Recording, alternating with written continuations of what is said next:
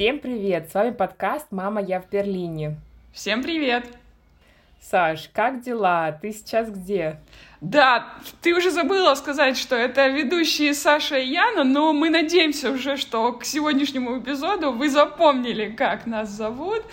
Э, дела отлично. Сейчас я в Берлине. Вот только буквально вчера я вернулась. Э, я была во Франции, э, работала, отдыхала, совмещала. В общем, э, жила жизнь ремоут-работника по полной. А ты где?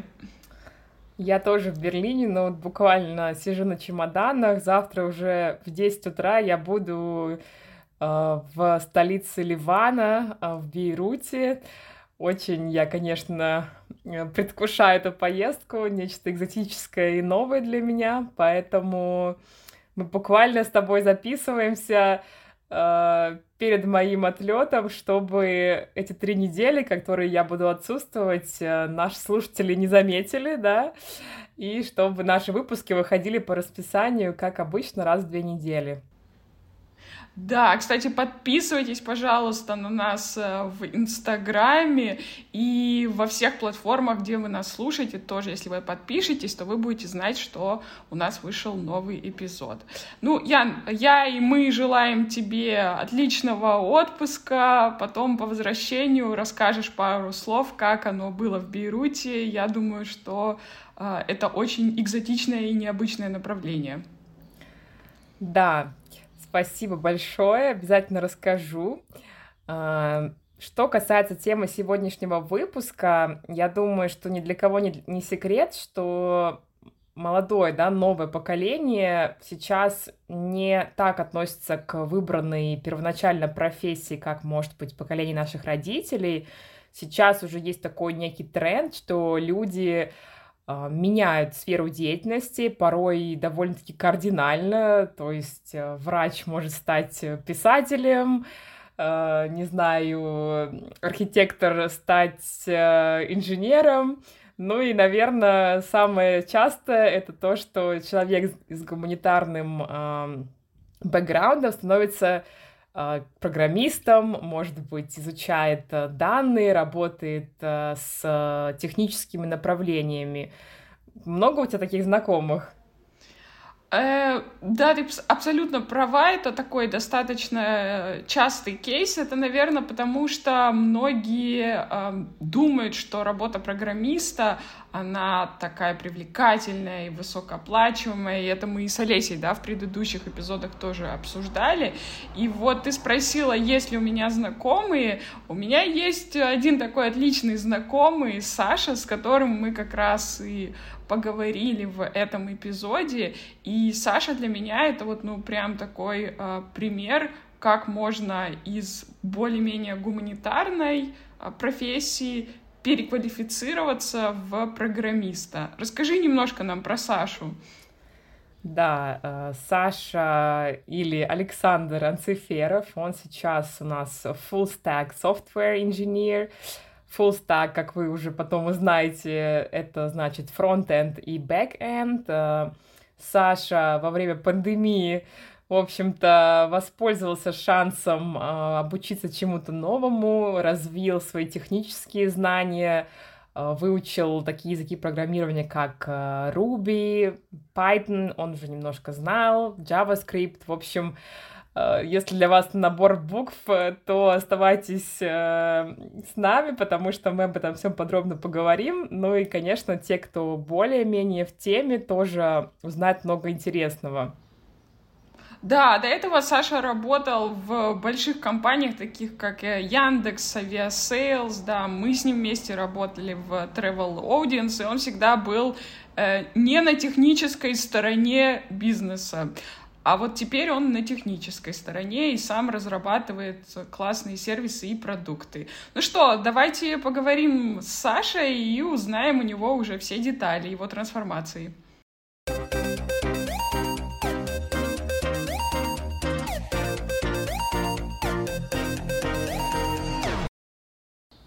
Саша, привет! Привет, привет. Очень рада тебя видеть. Саша — это мой э, бывший коллега. Мы с ним какое-то время проработали вместе. Пока Саша успешно очень не переквалифицировался, да, Саша? И вот про это мы с тобой сегодня будем разговаривать.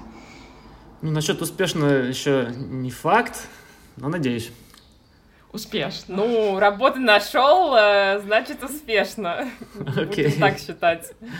Да, давай, Саш, ты немножко про себя расскажи, чтобы наши слушатели понимали, кто ты, чем ты занимаешься, какой у тебя бэкграунд. И потом уже будем э, разговаривать конкретно про твою переквалификацию.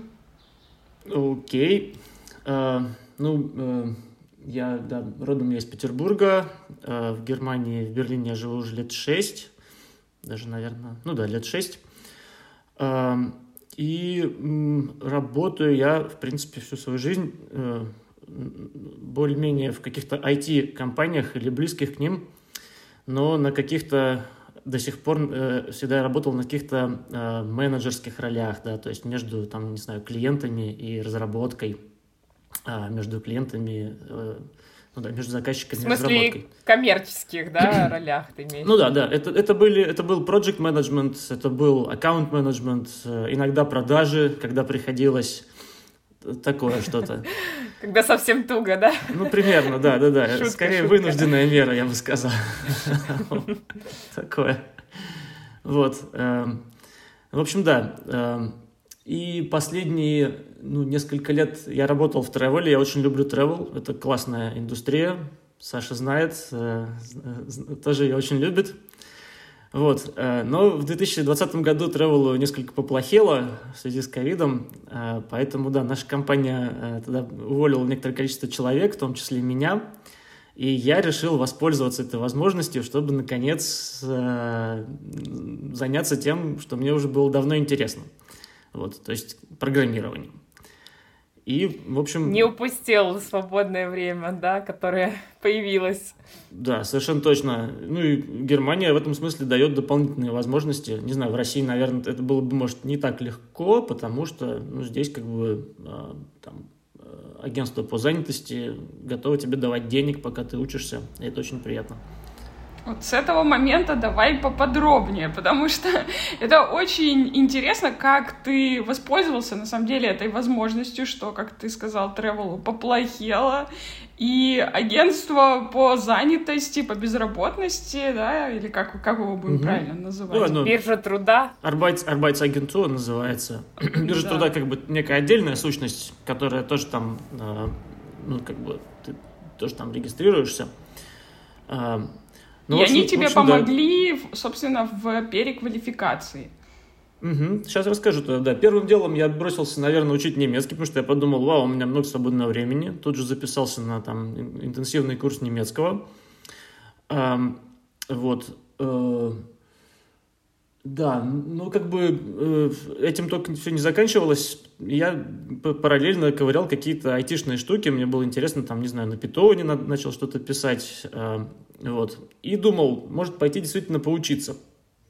Вот. Python — это язык программирования, да, да. поясним, да? Да, по-русски, по-английски Python. Python. вот. И в какой-то момент я подумал, что неплохо бы, наверное, пойти поучиться чуть более серьезно. Вот, э, посмотрел какие-то возможности, э, ну, какие есть. Э, прикинул, сколько времени я готов на обучение потратить, и решил записаться да, в некий буткемп. Э, Сейчас э, расскажу, что это такое. Вот. Э, и заодно решил узнать, нельзя ли как-то получить какой-нибудь, э, ну, условно, грант на это обучение, оплату обучения. Выяснилось, что можно. Действительно, я пришел в это самое агентство по занятости, сказал, что вот я хочу учиться. Ну, как бы объяснил мотивацию, там немножко подготовился. Вот, и они очень прям легко, без вопросов сказали, окей, записывайся в школу, которая тебе нравится, пришли нам договор и мы все оплатим. Естественно, это возможно только с какими-то аккредитованными школами, поэтому, в принципе, они там уже знают, что типа, если школа аккредитована, то значит нормально, у них там есть некий курс, его можно совершенно спокойно оплачивать. А, если не секрет, сколько стоило обучение? А, что-то в районе 7 тысяч евро, что, в принципе, приятно, как бы, что не пришлось платить их из своего кармана. Вот, это было мило. Ну, Германия — это страна бюрократии, как мы все знаем. Вот сколько тебе пришлось потратить времени на то, чтобы получить это разрешение от э, агентства труда пойти, собственно, в этот буткамп? Какая была процедура?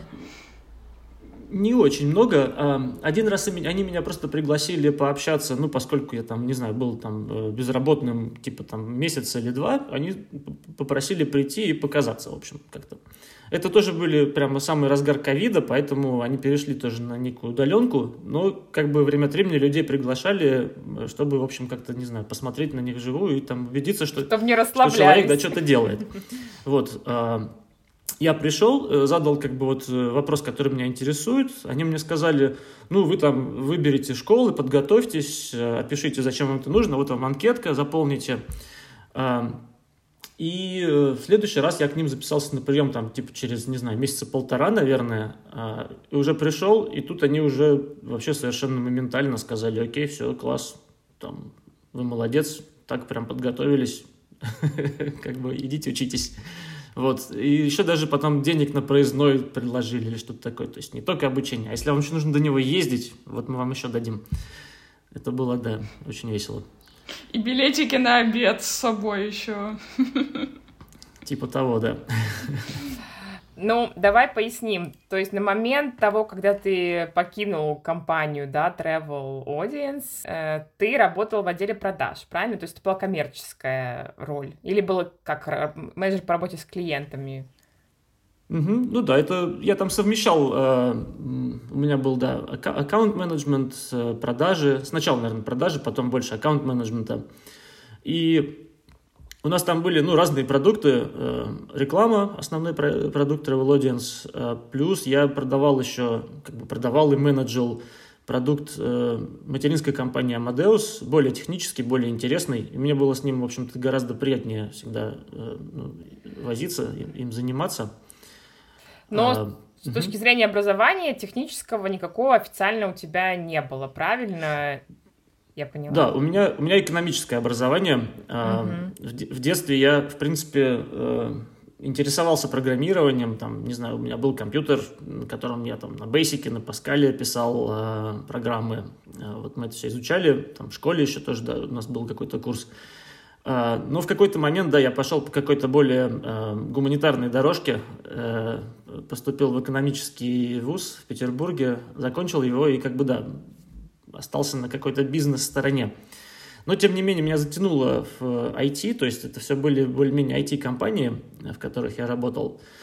А, и я всегда как бы смотрел на своих э, коллег-программистов, разработчиков ну, с такой завистью, типа, интересно, делают люди что-то сами своими руками. А, это ну, как бы выглядело круто. Вот, и мне всегда было тоже интересно с этим э, как-то по, ну, что-то поделать. Ну, я, в принципе, этим и занимался время от времени, то есть там, не знаю, сделал свой сайтик э, на WordPress, потом научился к нему какие-то доделки делать на PHP, это тоже такой язык программирования. Что-то чисто по фану поковырял там Visual Basic, сделал какую-то штуку в Excel э, с кодом. В общем, развлекался время от времени. Ты даже сделал, по-моему, чат-бот для изучения немецкого в WhatsApp, Да, правильно? да, в Телеграме, в Телеграме, точно. Это, это, собственно, был мой проект еще до того, как я пошел учиться в буткемп. Я как раз вот в это свободное время я такой, типа, М, а попробую-ка я э, запилить что-нибудь э, такое как раз полезное мне, потому что я там активно занимался немецким. И в немецком есть... Э, э как он называется, грамматический род, мужской, женский, средний, э, ну, как и в русском, но вот в английском, например, нет. И его нужно запоминать, все эти слова. Вот. А, и как бы я искал какой-нибудь удобный тренажер и подумал, что напишу какого-то такого бота, который будет мне присылать слова и спрашивать, какой артикль это у каждого слова. Вот. И, собственно, написал. Мне бы тоже пригодилось. А я тебе пришлю ссылку. Вообще, бот живой, он работает, там человек 500 пользователей, а он как-то потихоньку растет. Это пока что мой самый успешный личный проект. Такой. Круто, круто. Я просто хотела такой некий портрет, э, да, человека в преддверии переквалификации. То есть в твоем случае ты, у тебя было экономическое образование, но ты всегда как бы эм, испытывал такое некое желание изучать более техническую сторону, да, работы. И Потом ты начал, собственно, буткамп. Ну, наверное, расскажи нам э, про него, сколько это длилось, как называлось, и какие-то основные блоки, которые вы изучали. Угу, окей. А, да, буткэмп это вообще, ну, понятие там откуда-то из американской армии. А, это типа лагерь для этих новобранцев, такой типа очень интенсивный, где там за пару-тройку месяцев из тебя делают настоящего бойца. Вот, э, пример, примерно такая же система и здесь. То есть, если, ну, как бы, э, у тебя нет времени на полноценный, не знаю, университетский курс компьютер-сайенс, то, в принципе, ты можешь какие-то основы профессии э, освоить здесь. Это будет более плотное обучение, потому что, да, у тебя там будет не полдня лекции и потом отдых, а реально ты с утра до вечера э, занимаешься тем, что кодишь, ну, слушаешь теорию, делаешь задачки, там общаешься с коллегами, кому-то помогаешь. В общем, постоянно занят, это прикольно. А, назывался, этот буткемп называется он Левагон, один из таких крупненьких, я бы сказал. Они есть в разных э, странах, в разных э, городах. То есть, я не знаю, даже не франшиза, а просто реально компания, у которой много, в принципе, уже открыто э, офисов, отделений. Изначально они французы, поэтому такое название. А, вот. А, в общем, я его выбрал, посмотрев на несколько разных, послушав какие-то отзывы, э, с, с, не, с несколькими созвонившись. И они были одними из самых активных, у них была такая четкая программа, в принципе, которая мне нравилась.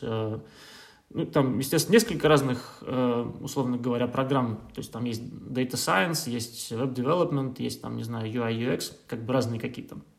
Я выбрал вот Web Development – а, потому что, ну, то, что было мне интересно. Эм, день там был устроен так, в 9 утра, по-моему, да, мы начинали, у нас было там часа полтора-два лекций, два, наверное, потом мы решали задачки э, до часов пяти вечера, наверное, потом у нас был лайф-кодинг, так называемый, это когда вся группа собирается и что-то решает, какую-то задачку, там один человек кодит, другие смотрят и, не знаю, подсказывают, дают советы, вот э, такое. Это где-то примерно половина буткемпа, там, не знаю, месяц э, с небольшим. А второй, э, вторая половина была уже работа над какими-то проектами. То есть там реально разделились на команды. Э, каждая команда придумала себе какой-то проект. И у этих ребят или вагон у них большой упор на какую-то интерпренерскую составляющую, то есть они очень поощряют предпринимательскую, как бы, не знаю, историю, то есть они хотят, чтобы там у них не просто разработчики воспитывались и обучались, а всякие фаундеры, э, стартаперы и так далее. И это получается, там реально много людей, которые какие-то уже имеют небольшие проекты или там бизнесы, и, в общем, они пришли, например, там, чтобы сами научиться что-то развивать или просто ну, дополнительных технических знаний набраться. Или сделать свой собственный, собственный первый проект, э, поучившись э, в Левагоне. Вот, э, да, соответственно, во второй половине буткемпа, э, там, месяц-полтора тоже, мы делали там два проекта командой, учились использовать командные инструменты разработки, там, проектировать интерфейс, это все было, как бы там достаточно такой, типа, разносторонний подход, все было очень интересно. Вот. Ну, что нужно знать про буткемп, то что там действительно интенсивно, там много нагрузки, то есть ты действительно там с утра до вечера кодишь, и потом еще немножко кодишь перед сном, вот что-то изучаешь, что-то делаешь. Вот. Интенсивненько, в общем. Да, да, очень круто. Ну, как бы мне было достаточно легко. Э, там были, были как бы однокурсники, одногруппники, которым было потяжелее, без какой-то базы. Вот. Но, в принципе, 90% людей справилось э, и каких-то своих целей достигло. Там. А какая там база должна быть, Саш? Вот, ну, не все же наверняка создают ботов в Телеграме до того, как идти на этот буткамп. Вот, например, Яна и я, мы могли бы пойти на такой буткамп? У нас вот, ну, знаний ноль по программированию. Ну, не ноль, ну, не ноль. Ян, я, извини, я обобщила. Ну ладно, ноль с плюсом. Один с минусом. Ну, Плюс их подходы в том, что чему-то они научат, они учат исключительно практически, практическим вещам, которые как бы вот можно освоить и применять. То есть, естественно, это не какой-то основательный курс, э, там ты не изучишь э, ну, как бы серьезного компьютер-сайенс, но ты научишься пользоваться инструментами, научишься программировать на там как минимум одном языке.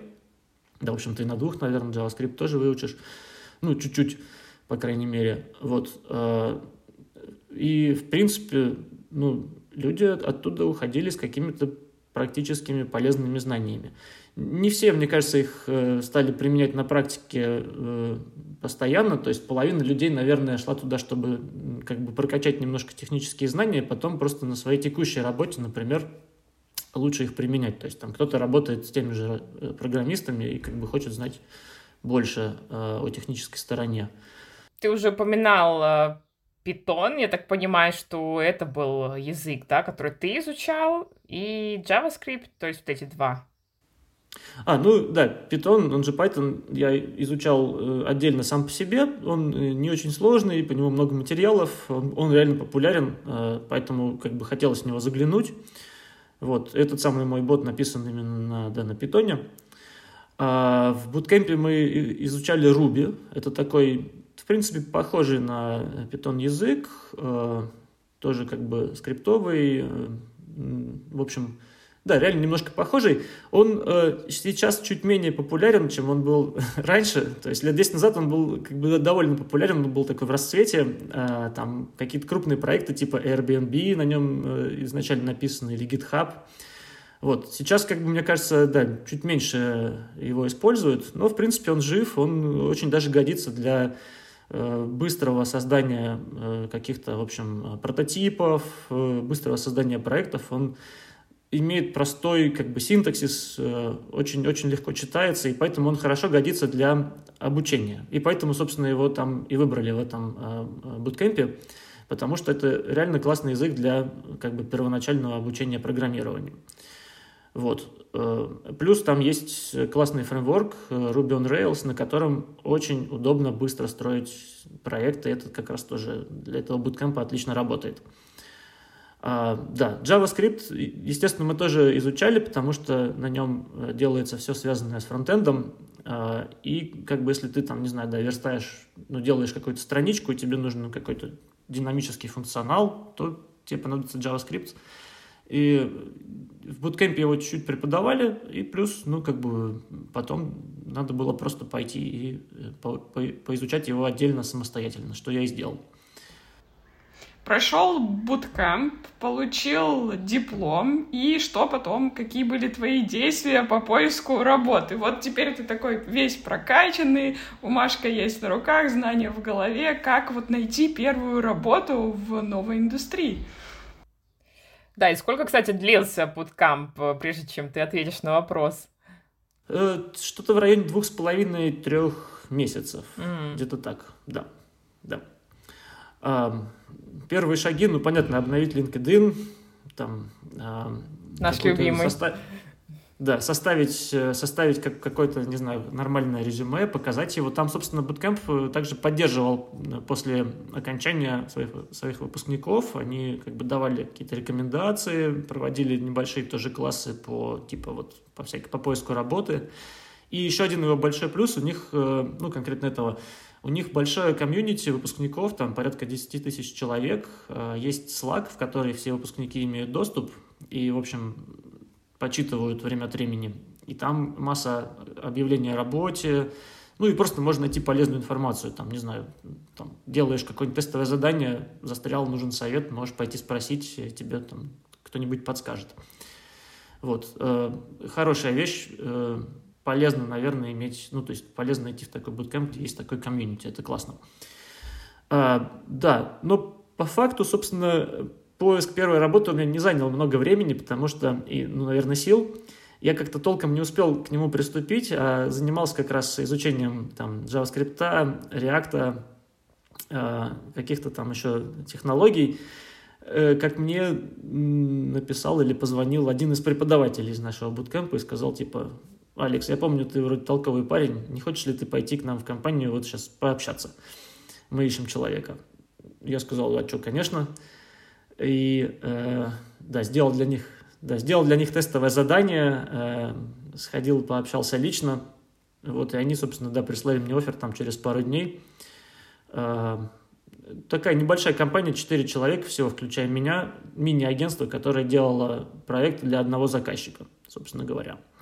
Ну и планировался этот проект дальше развивать. Э, это было супер интересно там поработать. Э, я занимался фронтендом, там да, два человека делало бэкенд, два человека фронт. Эм, мы использовали всякие новые технологии, классные фреймворки типа Next.js. Э, очень было, ну, как бы интересно все это эм, потрогать, с этим поработать. Э, я кое-чему там научился.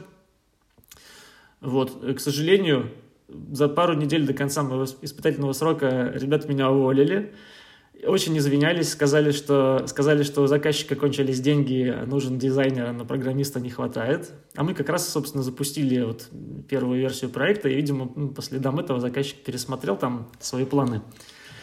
А, вот. Это было, конечно, несколько демотивирующим, э, не знаю, моментом, вот, но они там не оставили хорошие отзывы, там, заплатили за месяц вперед, поэтому, в принципе, так, без обид. Вот. Ну и надо сказать, что пару-тройку месяцев спустя э, вся, вся студия тоже закрылась, потому что заказчик решил там как-то переключиться куда-то. Вот. Проект, тем не менее, жив, э, работает, он выглядит симпатично, его можно показывать в портфолио. Вот, я очень доволен, да, потому что могу рассказать, я сделал вот это, вот это, вот это. В общем, такая практика получилась. И ты пошел снова в агентство труда и сказал, так, ну что, не получилось переквалифицироваться, сдайте, давайте меня еще обучите чему-нибудь. Ну нет, нет, тут у меня уже не было задачи ни, никуда, ну, в смысле, дополнительное обучение требовать от агентства по труду. Я действительно к ним пошел, потому что если есть такая возможность, то как бы за квартиру платить, в принципе, лучше, опять же, не, не прямо из своего кармана, а когда тебе немножко еще денег отсыпают. Вот. Э, но следующую работу я нашел как бы месяца за два не, ну, такого неспешного поиска. Э, отослал, наверное, порядка 40 резюме. Там прошел штук 15 собеседований, сделал пяток тестовых заданий. Вот. Получил от одной компании офер. Там другая компания тоже, в принципе, была как-то достаточно близка, там после пары, пары э, собеседований. Вот, ну, я просто принял самый первый, потому что он был классный, э, и такая интересная команда, приятные люди. И технологии тоже, с которыми я хотел поработать. Вот, и сейчас работаю там. Да, ну и мы, кстати, заметили в твоем LinkedIn, что у тебя написано, что раньше, ну вот, видимо, в этом проекте, где ты проходил практику, так скажем, э, ты был фронт-энд, а сейчас у тебя фронт-энд и бэк-энд. Давай, может чуть поясним, да, э, для слушателей, которые не близки вообще к этой теме, что это такое, да, как бы и было бы интересно понять, потому что, насколько мы знаем, сейчас все стремятся к тому, чтобы сидеть на двух стульях, да, и back-end, и front-end, тот самый full-stack developer, насколько мы знаем. Насколько это вообще эм, целесообразно, да, хотелось бы вот на, на эту тему немножко пообщаться. Ну да, разница в том, что, ну, разница между фронт фронт, фронтендом и бэкэндом а, примерно в том, что фронтенд это как бы то, что вот э, пользователь видит у себя на экране, ну в браузере, в общем, как правило, то, что происходит в браузере, э, там всякие там, не знаю, какие-то блоки, кнопки, э, все шевелится, менюшечки открываются и так далее. Это, в принципе, да, мы как бы называем фронт, фронтендом. А бэкэнд это то, что происходит э, на сервере, который пользователь напрямую не видит. И там, как правило, там, хранятся данные, э, шлются запросы в базу данных, как-то эти данные обрабатываются, и потом выдаются на фронтенд для того, чтобы их там как-то показать, например. Вот. Э, работа, ну, как бы несколько отличается, да, на фронтенде тебе, как правило, нужно иметь дело с э, какой-то визуальной частью составляющей, ну и плюс, э, возможно, как бы программировать какую-то динамическую, как бы динамическую часть, э, не знаю, этих самых страниц, которые мы обычно смотрим, там, окошек и так далее.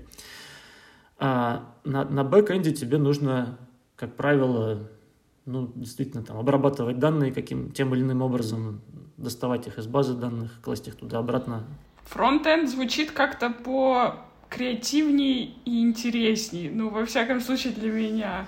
Ну, возможно. Тут действительно дело, наверное, в, не знаю, в складе ума, в интересе. Э, на фронтенде, как правило, да, если ты э, им занимаешься, то у тебя есть возможность, может быть, да, как-то заниматься визуальной стороной, да, использовать всякие прикольные компоненты и так далее.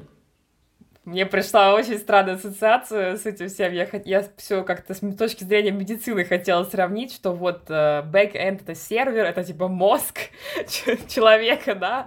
То, что происходит внутри, подает, значит, сигналы, а тело, оно уже там что-то делает. А потом я подумала, а фронт-энд — это как пластический хирург, которому нравится визуализация. Они больше денег зарабатывают, кстати. Хотя нет, нейрохирурги тоже хорошо зарабатывают. Ну да, в общем, ты, как я поняла сейчас, э, значит, э, и нейро, и пластический хирург одновременно. Ну, сейчас я на самом деле больше занимаюсь бэкэндом э, все же, то есть э, как раз тем, тем, тем, тем самым, там, не знаю, добыванием из базы данных э, каких-нибудь э, да, данных, э, какой-то их обработкой, отдачей их на фронт, например. Э, ну и какие-то иногда приходится делать э, небольшие задачки, связанные и с э, фронтендом тоже, там, не знаю, поправить э, какой-нибудь CSS по мелочи, э, в общем, что-нибудь такое. Но вообще у нас потихоньку в этой текущей компании там потихоньку образу, образуется разделение, да, и у нас теперь есть специальные, ну, есть специальные люди, которые занимаются только фронтендом, а там я и еще, еще два человека занимаются больше бэкэндом. Вот. И та, и та работа, в принципе, интересная. Ну, наверное, зависит, да, от того, что тебе больше нравится. Если тебе действительно больше нравится там, как бы, да, строить внешний вид э, приложения, э, так, чтобы оно и выглядело, и работало классно, как бы, для пользователя, это фронтенд. Если больше нравится заниматься какой-то, да, такой работой, связанной с, с данными, э, ну, даже не только с данными, а просто с, обеспеч- с обеспечением того, чтобы что-то можно было показать, то это бэкэнд. Э, я бы сказал, да, интересно и то, и то, на самом деле. А куда тебе, Саш, хочется двигаться и как хочется развиваться? Вот ты получил первую работу, сейчас уже у тебя вторая работа, опыт накапливается. Наверное, такой э, сложный из нескольких частей вопрос. Сколько лет вообще нужно программисту, чтобы он считался уже таким опытным и мог быстренько прогрессировать, вот, но я, я не знаю, там, может быть, год-два и уже считается, что это синер программист, да, это первое. И, и вторая часть вопроса, где ты себя дальше видишь, куда тебе хочется развиваться. Ну, я на самом деле не знаю, сколько лет нужно программисту, наверное, зависит от программиста. Если он как бы сидит на попе ровно ничего не делает, то, возможно, ему нужно очень много лет, чтобы вырасти. Если он действительно старается ну, что-то изучать все время, а это вообще реально нужно в индустрии, то, наверное, чуть поменьше. Вот. Но не скажу, да, про время просто не скажу, потому что не знаю сам. А, про а, какие-то планы. Ну, моя задача на ближайшие там года два это как раз набраться побольше опыта во, во всем, до, до чего я дотянусь. А, вот. Там, в текущей компании мы уже с моим э, руководителем уже составили learning plan, по которому, значит, я потихоньку двигаюсь. Э, там какие-то у меня есть э, ну, инструменты, технологии, которые я хотел бы изучить. Просто какие-то более базовые вещи из компьютер сайенс, которых как бы я, у меня не было возможности изучить, там, типа алгоритмы, структуры данных, э, в общем, такие вещи. Угу. Не скучаешь по коммуникации с, э, так скажем, ну, клиенты, да, лю... то есть с людьми, с людьми как вообще в целом, да, и получается, что сейчас, то есть главное отличие, как мне кажется, программиста и человека там в отделе бизнеса, ну, я имею в виду вот такое day-to-day, -day, каждодневное, это то, что ты работаешь внутри компании, то есть ты не общаешься с какими-то там клиентами, да, партнерами. А, вот мне даже трудно это себе представить, как это общаться только с коллегами. Вообще бывает такое, да? Но вот как ты ощущаешь себя уже по прошествии всего этого времени? Ну, вообще мне нравится, это довольно приятно общаться только с коллегами. В каком-то смысле шучу, но на самом деле, да, я всегда говорил, что продажник из меня как бы посредственный, потому что, ну, склад э, ума для прям того, чтобы быть успешным, не знаю, продажником, он должен быть другой. То есть там наши, Саша, бывшие коллеги некоторые гораздо лучше в этом смысле, да, они прям там прирожденные продажники, например. Э, вот. Да и Саша тоже, в принципе, очень всегда уверенная, напористая, э, общительная. Да, а, ну как бы мне было всегда э, не очень просто, ну просто коммуницировать с людьми там чуть-чуть дальше, дальше каких-то именно рабочих задач. То есть я, в принципе, с работой справлялся вроде неплохо, потому что, ну, там требуется некоторая, не знаю, э, старательность, э, как бы, в общем, наверное, да. И это уже закрывает часть, часть задач. Вот. Но какого-то там супер удовольствия, да, от того, чтобы, от того, что я там кому-то что-то продал, я особо никогда не получал. Мне всегда было интересно более технические как раз какие-то продукты, э, там, не знаю, ну, продавать или про них рассказывать, потому что там есть четкий value, ты как бы хорошо знаешь этот продукт, всегда готов поделиться информацией с человеком. А, вот, но тебе не нужно там прямо его там, не знаю, дожимать, убеждать и так далее. А, насчет того, что скучаю, да, может быть, скучаю только по каким-нибудь конференциям, потому что это всегда было прикольно. Конференции, разные там поездки бизнесовые. Это, в общем-то, было весело, и всегда можно вспомнить какие-то классные истории из этого. Вот, как бы сейчас, сейчас таких поездок нет, но, в принципе, как бы, ну ничего, нормально. Я как раз вот собираюсь на свою первую конференцию после длительного перерыва э, который, да, обусловлен пандемией, поэтому я тебя прекрасно понимаю, я прямо в, э, предвкушении, наконец-таки, пообщаться с людьми, увидеть большое количество партнеров, клиентов э, и вспомнить это ощущение.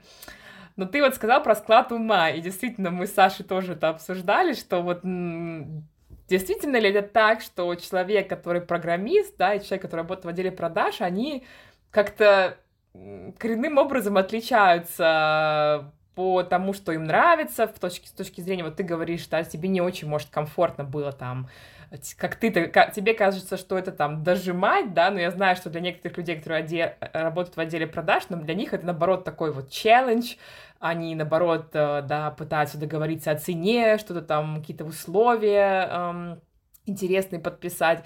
То есть э, вот видно уже сразу, что тебе это, может, не очень-то нравилось, и тебе больше всегда как бы нравилась а, работа такая, за, за ширмой, да, как э, серый кардинал. Я бы так не сказала, зная Сашу, потому что он очень-очень общительный. Вообще, он всегда в офисе был тот человек, которого встретишь около кофемашины, с кем-то разговариваешь о бизнесе, о делах, но он всегда общался. И поэтому, да, вот Янин... Ну, То есть не интроверт. Нет, и поэтому, Ян, вот твой вопрос именно, он очень хорошо э, ложится в эту историю. Саша, расскажи, вот как с таким э, типом личности, да, с таким подходом, вот общи, ты такой общительный э, экстраверт, как э, программирование? Вот, а коллеги у тебя, они... Ты таких, как ты, встречаешь общительных? Хороший вопрос. Как вообще? Ты, ты как-то, мне кажется, выпадаешь там из картинки немножко. Да, да нет, наверное, встречаю, встречаю. Мне кажется, что вот ну, в предыдущей компании там организатор всего этого, э, Карл, был вполне себе такой общительный, э, ну, как бы открытый человек. Вот. То есть, возможно, эти свойства, они как бы не так, чтобы они как-то взаимоисключающие, они скорее какие-то там, не знаю, ортогональные. То есть ты можешь быть общительным, но при этом у тебя все равно, возможно, есть какая-то склонность к тому, чтобы там докопаться до деталей, э, разобраться в каком-то вопросе досконально и ну, что-то сделать. Да, не думаю, что это как-то мешает. То есть я думаю, что есть разработчики вполне себе общительные, вот. Наверное, статистически, наверное, да, программистов-интровертов больше, э, но как бы мне не кажется, что это взаимоисключающие свойства в данном случае. Тут скорее интерес. Если у тебя действительно есть какой-то там ну, глубокий интерес к тому, чтобы вот э, разбираться в каких-то штуках, потому что ну, программирование требует именно обычно желания разобраться в деталях, то есть докопаться до какой-то причины, там, прочитать документацию, найти почему оно работает так или не иначе, а, и там как-то, как использовать. Вот. Но как бы да, с общительностью это, может быть, коррелирует, но не обязательно это противоположности. Я надеюсь, меня сейчас не захейтят за этот стереотип о программистах. Я ничего такого плохого не хотела иметь в виду, просто... просто Саша, правда, самый общительный программист, которого я знаю, и поэтому вот э, возникал вопрос, как, как такое бывает. А какие способы общения, ну, какие каналы вы используете в компании? То есть, опять же, еще один стереотип, что программисты, они даже и не разговаривают с друг другом, а только пользуются там Slack, WhatsApp и другими каналами. А это, это тоже стереотипы, тоже неправда? Вы разговариваете? Разговариваем, разговариваем. Э, ну, Slack тоже пользуемся. У нас сейчас команда э, принципе, большая часть людей в Берлине, вот в этой компании, ну, как бы есть пара человек, которые живут не в Берлине, они в Слаке просто обычные, все в Слаке на связи. Но если нужно какой-то вопрос обсудить, и голосом это чуть-чуть эффективнее, то мы так и делаем. И вроде работает. И даже видео включаете. Ну... Видео, видео, кстати, Ой, в этой, ну в этой не поверю, нас... Саша. Не, серьезно, здесь куль- культура включенного видео всегда все с видео, это прикольно. Ну, я думаю, это от компании во многом тоже зависит, потому что есть компании, которые прям настаивают, чтобы включали видео, и особенно если это полностью, да, удаленная работа, поэтому э, я тебя поняла. Э, хотелось бы э, задать вопросы, относящиеся к деньгам. Мы, конечно, не будем пытать тебя, какая у тебя зарплата, но есть такое поверье, не знаю, насколько, да, но э, приближено к реальности, что доходы, да, в сфере IT и среди программистов, они очень высокие, да, понятно, что человек, который менеджер по продажам э, очень успешно работает, он тоже может прекрасно зарабатывать, но если, да, берем какой-то средний такой срез, Хотелось бы понять, действительно ли это так. Мы понимаем, что ты еще в начале своем, своего пути, но я думаю, ты уже все равно как бы какую-то информацию имеешь э, о заработках, там, коллег, каких-то друзей. Перспективна ли эта сфера с точки зрения дохода? Ну, в среднем, наверное, да. Так оно, конечно, очень индивидуально тоже. То есть зависит от э, умения человека как раз немножко себя там показать, поторговаться и так далее. Ну, и, и зависит от компании, который, в которой он идет, естественно, тоже. То есть, если у компании деньги есть, и она готова как бы ими делиться с сотрудниками, то это классно. А, моя нынешняя зарплата меньше, чем она у меня была на предыдущей работе. Это реально джуниорская зарплата, то есть зарплата начинающего разработчика. Вот. Но я, в принципе, не жду каких-то космических доходов в ближайшие там, пару лет. А, ну и, и в принципе. Вот. А, но планирую, да, планирую, в принципе, потихоньку доходы увеличивать. Надо будет для этого, наверное, да, там, не знаю, искать другую работу в какой-то момент ну или как бы договариваться э, в текущей компании. Посмотрим. А, по друзьям, знакомым, ну, в принципе, да, есть разные, разные люди. То есть знаю, знаю кого-то, кто, в общем-то, нашел себе неплохую, неплохую работу с хорошим доходом. Вот. В Берлине в среднем, я так понимаю, что платят, наверное, может быть, чуть поменьше. То есть здесь много экономных компаний. Вот. Но тоже, тоже зависит. Тоже зависит экономных, как ты мило писала эти компании. Мягко. Жлобы. Ну или просто компании, у которых нет денег. Да, понятно, конечно, тоже все отличается. Наверное, от человека к человеку ситуация меняется, но все же есть. Надеемся, что твое твой рост, он будет такой прогрессивный, э, с джуниора в синьоры. Я тоже.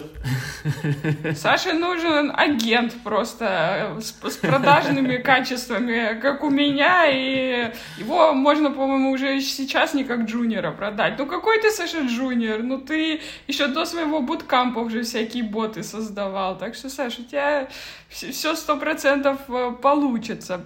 Ну, мы, наверное, будем потихоньку закруглять нашу, э, наш разговор. И э, для меня, Саш, ты правда, это пример успешного такого кейса переквалификации. Ты очень грамотно использовал сложившуюся ситуацию, условия, которые были вокруг нее.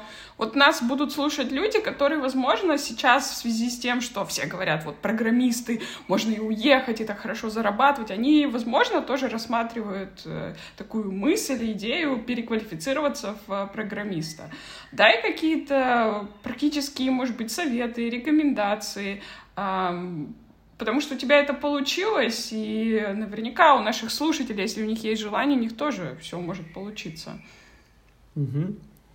Эм, да, мои советы, наверное, будут полезны людям, которые, так же как я, больше учатся на практике, ну, в смысле, которым легче учиться на практике. Да, я бы посоветовал, может быть, э, если интересно этим заниматься и хочется попробовать, в интернете сейчас масса различных обучающих материалов бесплатных, э, есть туториалы буквально по всему.